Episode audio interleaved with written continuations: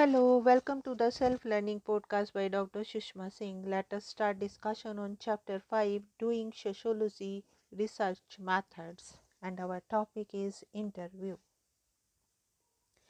An interview is basically guided conversation between the researcher and the respondent. Although it has few technicalities associated with it, the simplicity of the format can be deceptive because it actually takes a lot of practice and skill to become a good interviewer. Interview occupies the ground between the structured questionnaire of the type used in surveys and the completely open ended interactions typically of the participant observation methods. Its chief advantage is the extreme flexibility of the format. Questions can be rephrased or even stated differently. The order of subjects or questions can be changed according to the progress in the conversation. Subjects that are producing good material can be extended and build upon others that provoke unfavorable reactions can be cut short or postponed to a later occasions. And all this can be done during the course of the interview itself. On the other hand many of the disadvantages of interview as a research method are also related to its advantages the very same flexibility can also make interview vulnerable to changes of mood on the part of the respondent or to lapses of concentration on the part of the interviewer. It is in this sense an unstable and unpredictable format. It works very well when it works and fails miserably when it does not. There are different styles of interviewing, and opinions and experiences differ as to their relative advantages. Some prefer a very loosely structured format with only a checklist of topics rather than actual questions.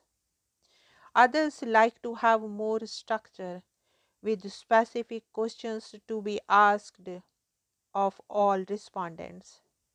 How interview is recorded can also differ according to the circumstances and preferences, ranging from actual video or audio recording, detailed note taking during the interview, or relying on memory and writing up the interview after it is concluded. The introduction of equipment like recorders and so on frequently makes the respondent uneasy and introduces a degree of formality into the conversation. On the other hand, important information can sometimes go unnoticed or not be recorded at all when other less comprehensive methods of record keeping are being employed. Sometimes the physical or social circumstances in which the interview is being conducted determine the mode of recording. The way in which the interview is later written for publication or as a part of the research report can also differ widely.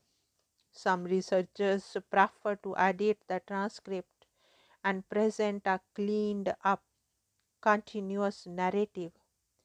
Others wish to retain the flavor of the original conversation as much as possible and therefore include all the asides and digressions as well.